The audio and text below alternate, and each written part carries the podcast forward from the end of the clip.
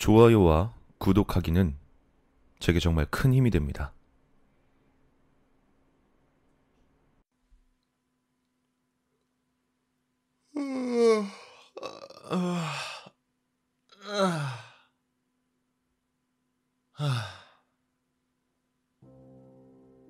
나는 기지개를 펴면서 의자에서 일어나 책상 바로 옆에 나 있는 창문 앞에 섰다.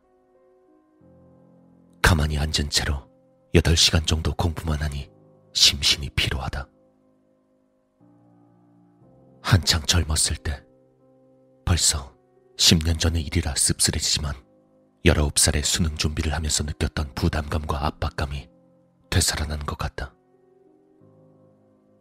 잠시 그 젊었을 때의 각오와 지금의 각오의 크기를 비교해보고 실패했던 대학 수학 능력 시험을 생각하니 한숨이 나왔다. 바람을 쐬고 싶다. 나는 창틀의 홈을 오른손에 내 손가락으로 잡고 팔에 힘을 주었다.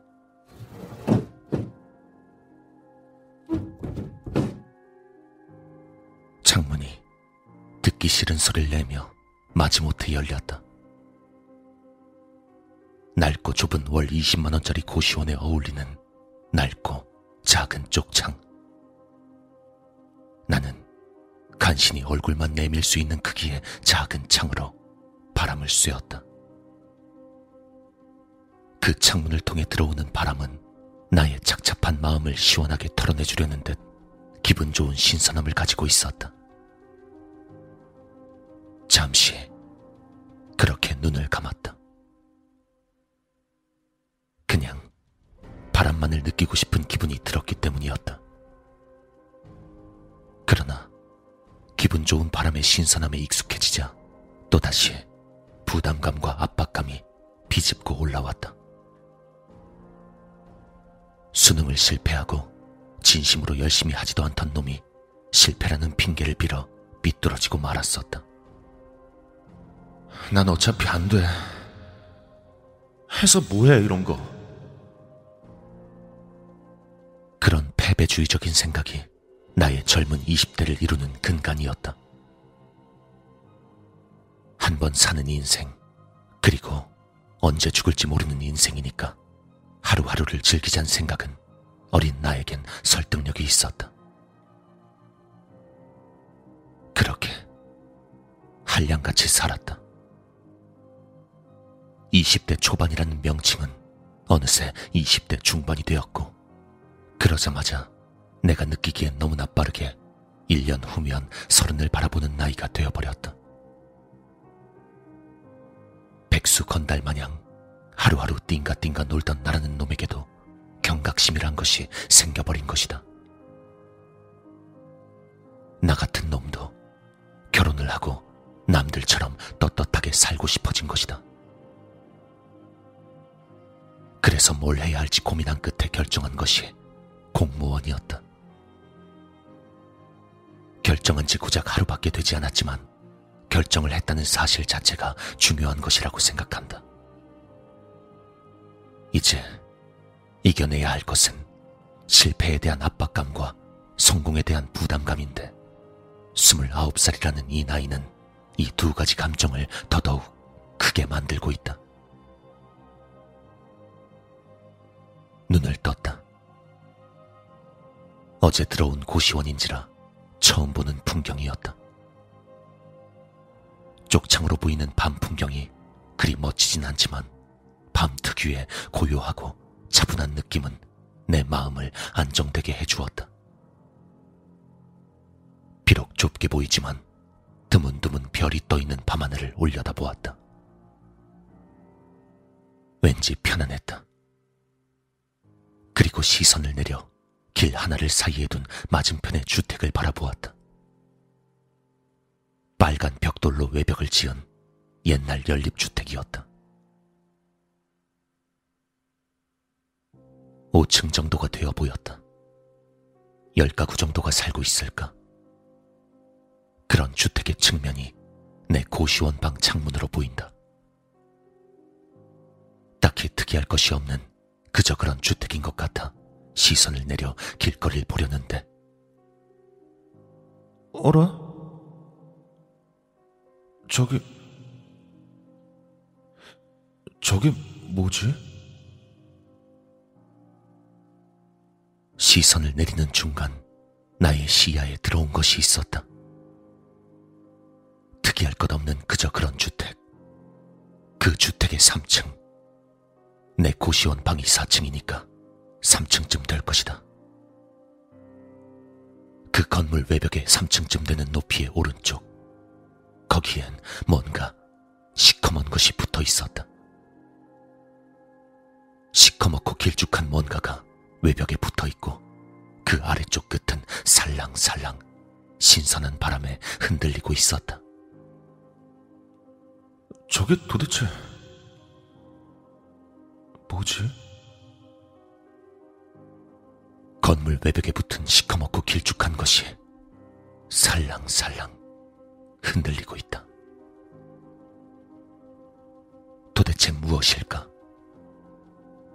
한순간 건물을 꾸미는 장식 같은 것이 아닐까 생각해 보았지만 그러기엔 예쁘지도 않았고 자리도 어정쩡하고 건물을 저런 식으로 꾸민다는 것은 말도 안 된다는 생각이 들었다. 딱딱하게 굳은 머리에 법률 공부까지 해서일까? 난 저게 도대체 무엇일지 짐작조차 할 수 없었다. 그렇지만 짐작조차 할 수 없었기 때문에 반대편 건물 외벽에 붙은 검고 길쭉한 것에서 눈을 뗄 수가 없었다.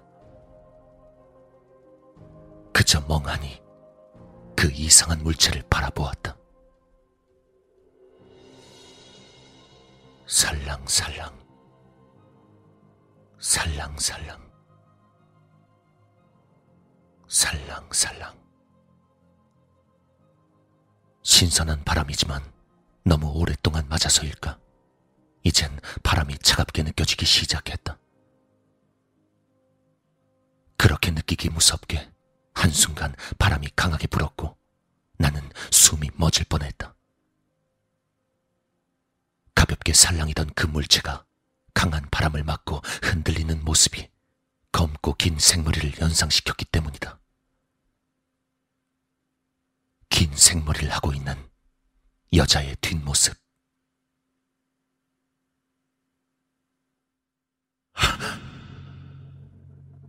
난 일순간의 당혹스러움을 토해냈고 곧 후회했다. 내가 내뱉은 소리가 검고 길쭉한 물체에게도 들렸다는 것을 깨달았기 때문이다.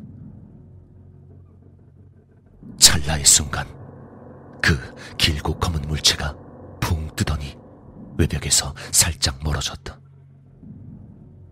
그리곤 서서히 회전하기 시작했다. 마치 앞에 있는 사람이 뒤를 돌아보듯이. 그 물체가 반쯤을 돌았을 때 난 직감했다. 창문을 닫아야 한다고. 난 황급히 양손으로 창틀의 홈을 잡았고 그와 동시에 완전히 돌아선 검은 물체와 눈이 마주쳤다.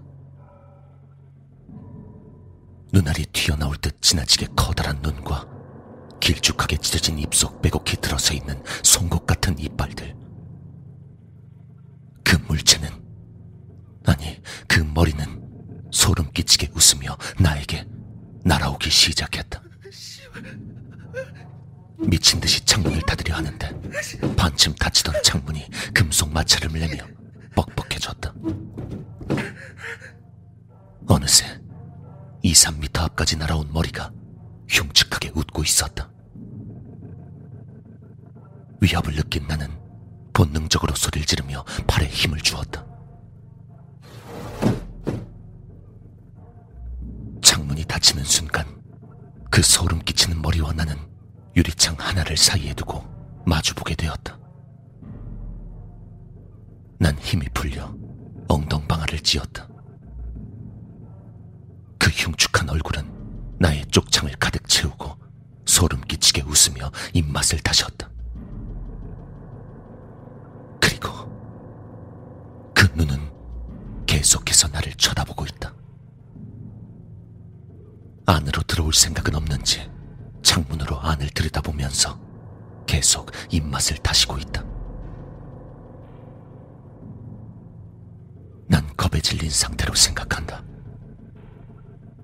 저 머리가 붙어 있던 맞은편 주택의 외벽에 창문이 있었던 걸까? 그리고 바란다.